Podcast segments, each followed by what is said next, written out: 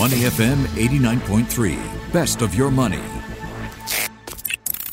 Market View on Money FM 89.3. Asia Pacific shares are trading higher this morning on the back of more record gains in the U.S. overnight. Tokyo is leading the charge. The Nikkei is up more than 1% in early trade. Seoul and Sydney are in the green as well. In U.S. trading industries that have been beaten down badly by the pandemic performed the best overnight. Several big name airlines, for example, jumped 9 to 10%. Joining me now to break down all the latest market action is Ryan Huang. Good Tuesday morning, Ryan. How are you doing? Morning, Michelle. Doing great. How about you? Terrific. Sounding full of energy after your leave. I'm envious.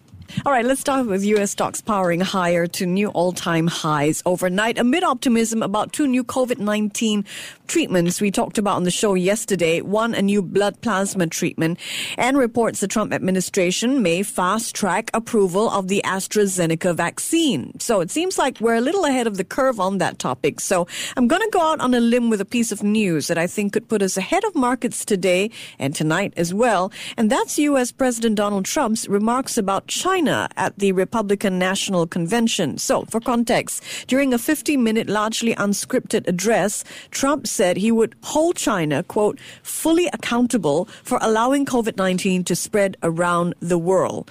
Plus, Trump's agenda for a second term includes a number of measures that could adversely affect relations and trade between the world's two biggest economies. Tell us more. Yeah, so you've got the RNC kicking off. So this is day one of four days. So expect a lot of rhetoric coming through from Donald Trump and his supporters. So you might hear from Donald Trump every day to kind of reiterate his message. And of course, we were all looking out for this, what he was going to say about China. And he kind of gave a bit of a preview over the weekend saying he might think about decoupling from the Chinese economy.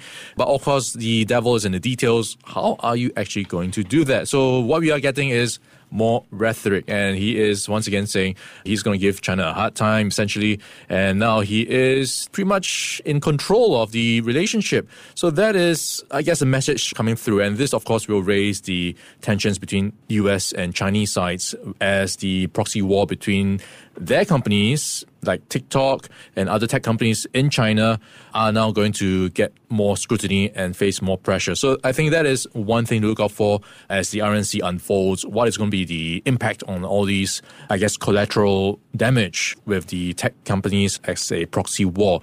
And what's worth noting as well is this interesting quote. You've got this in the form of a supporter, Charlie mm-hmm. Kirk. He's come on stage as mm. a 26 year old, and he says, "No, Donald Trump is the bodyguard of Western civilization." So you do have Trump supporters coming out strongly to back his second term. So that is, uh, I think, what we are looking out for today. You've also got Nikki Haley. Mm-hmm. She is, of course, one of the longtime staff members behind his team. So that is among the speakers we are watching out for today on the lineup. Nikki Haley, of course, is the former ambassador to the United Nations. And you also have uh, Matt Gaetz of Florida and Jim Jordan of Ohio. So a couple of names to look out for today. All right. So expect that China theme to be a repeated part of the narrative. Also interesting that you mentioned that phrase of, you know, the security guard, right? Of civilization, so to speak. And, and I know that Donald Trump also said China will own the U.S. if Joe Biden wins the presidential election in November. Interesting language choice there. Now, last week on the program, we discussed how Google servers went down for a couple of hours. How's your dad coping? He's doing well so far. Good.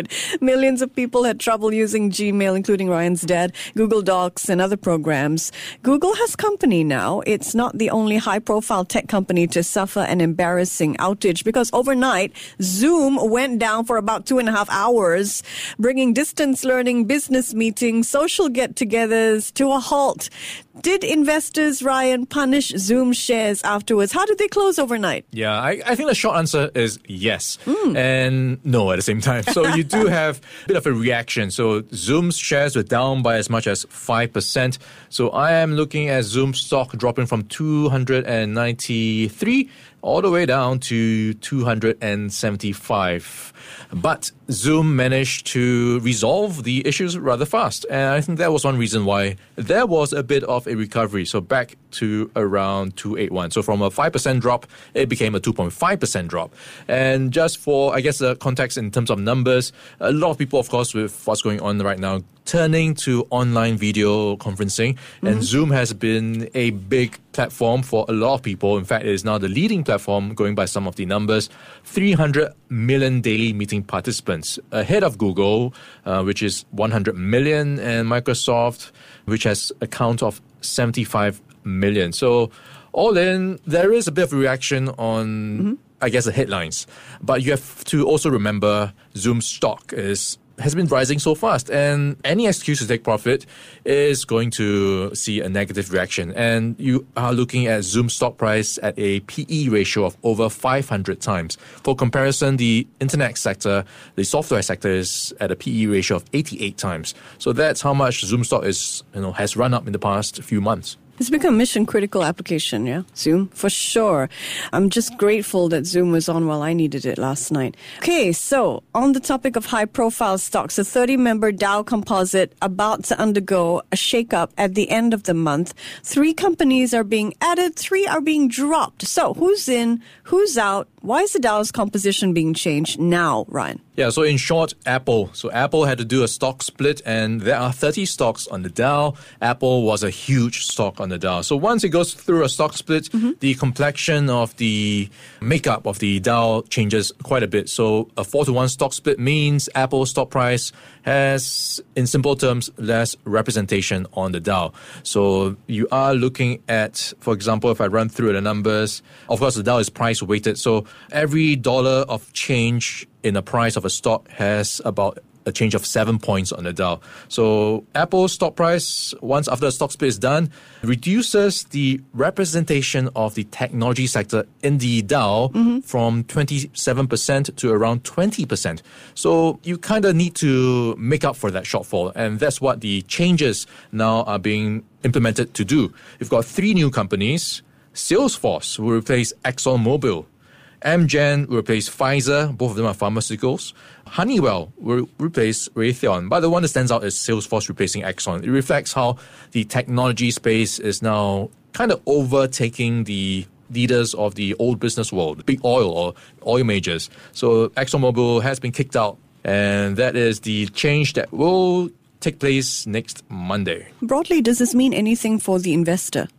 Okay, for investors, it might see more volatility because you now have a lot of buying and selling as funds, as ETFs start to transact more to rebalance whatever they need to do. So there might be a bit more volume when we look at these um, things happening. And of course, the entrance, the mm. new names will get a potential boost because now you are part of a more prestigious club. So that is also conversely the picture for those getting kicked out.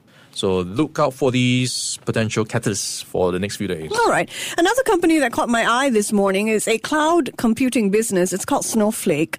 It's planning an IPO that will challenge better known market leaders like Amazon, Microsoft, Google. Snowflake's listing, Ryan, is one of the most anticipated initial public offerings of the year. What can you tell us about it? Okay, so Snowflake is a data center warehouse. So, of course, it is one of the big plays with the COVID 19 stay at home situation. So, what is going to be closely watched is the appetite for Snowflake. And that is important because Snowflake is not making money.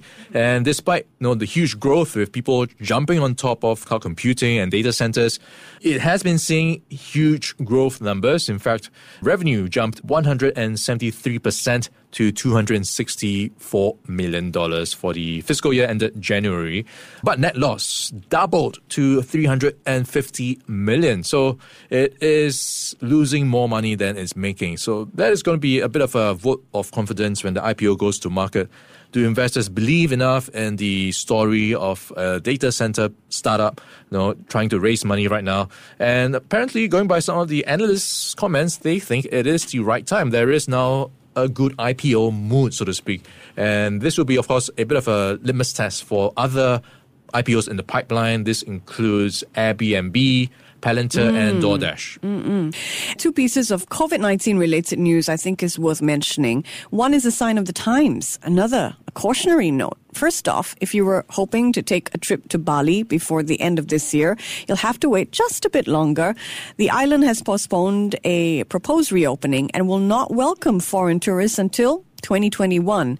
And next up, and this is the one I want to ask you about, Ryan. Hong Kong has reported a case of someone becoming reinfected by COVID 19 after just a few months returning from Europe. This has some worrying implications for a vaccine, doesn't it? Yeah, so this is really raising question marks. So the, the background to this was this Hong Kong man was infected four and a half months ago. So he's done a bit of traveling in the meantime, returning from Spain via Britain sometime in the middle of August, and he has tested positive once again.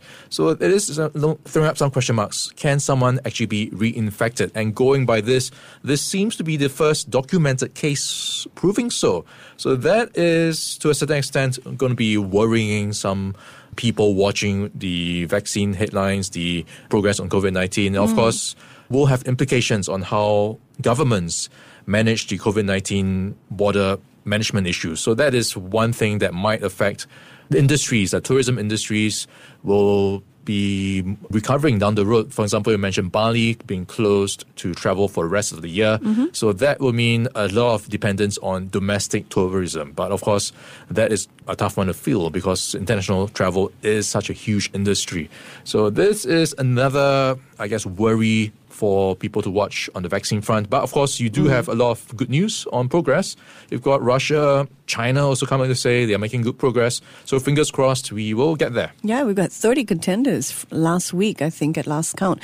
Okay, we're now about 17 minutes into the local trading day. The STI closed up about 0.4% yesterday at 25.38. How is it doing this morning? Okay, looking across the region, it has been green, tracking what we've seen, um, that taking a cue from Wall Street, which set two new records for the S&P 500 and the Nasdaq, and that is taking a cue so far with the STI now up by 0.6% at 2,552.